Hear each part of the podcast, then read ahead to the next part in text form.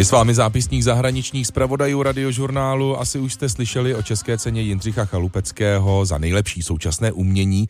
Ve Francii mají podobné ocenění a tím je cena Marcela Duchampa. Už 24 let se pravidelně na začátku roku vyhlašují finalisti. Čtveřice, na kterou se kromě mediální pozornosti snese i jedinečná prestiž.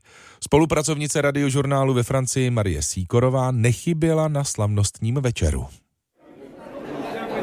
Na slavných elizejských polích v paláci, kde sídlí výstavní síň Art Curial, se schází francouzská umělecká smetánka, vedoucí galerií i muzeí, třeba Centre Pompidou.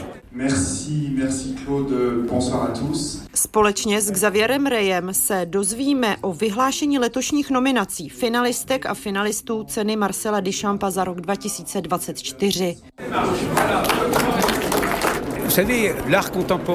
Víte, současné umění a tím myslím jen to vizuální a neberu v potaz třeba tanec nebo design, je ve Francii podstatnou součástí kultury. I když si uvědomuju, že je dnes umělecká tvořivost rozdělená a vypadá jinak než třeba před 50-60 lety, kdy Francie vévodila.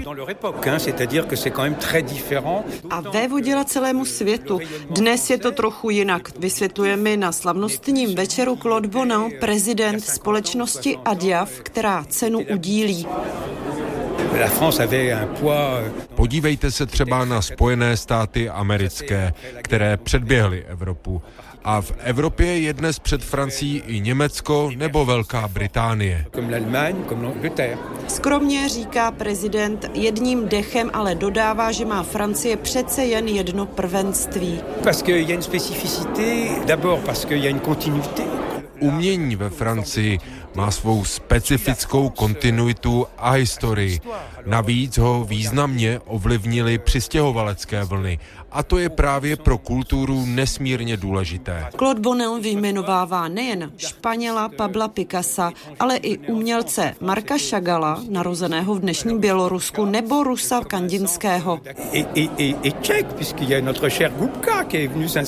A samozřejmě i Češi. Byl to přece i náš drahý Kupka, který se usadil ve Francii. Jásá Claude Bonnel a dodává, jak Francie je umělecky otevřená nové kreativitě.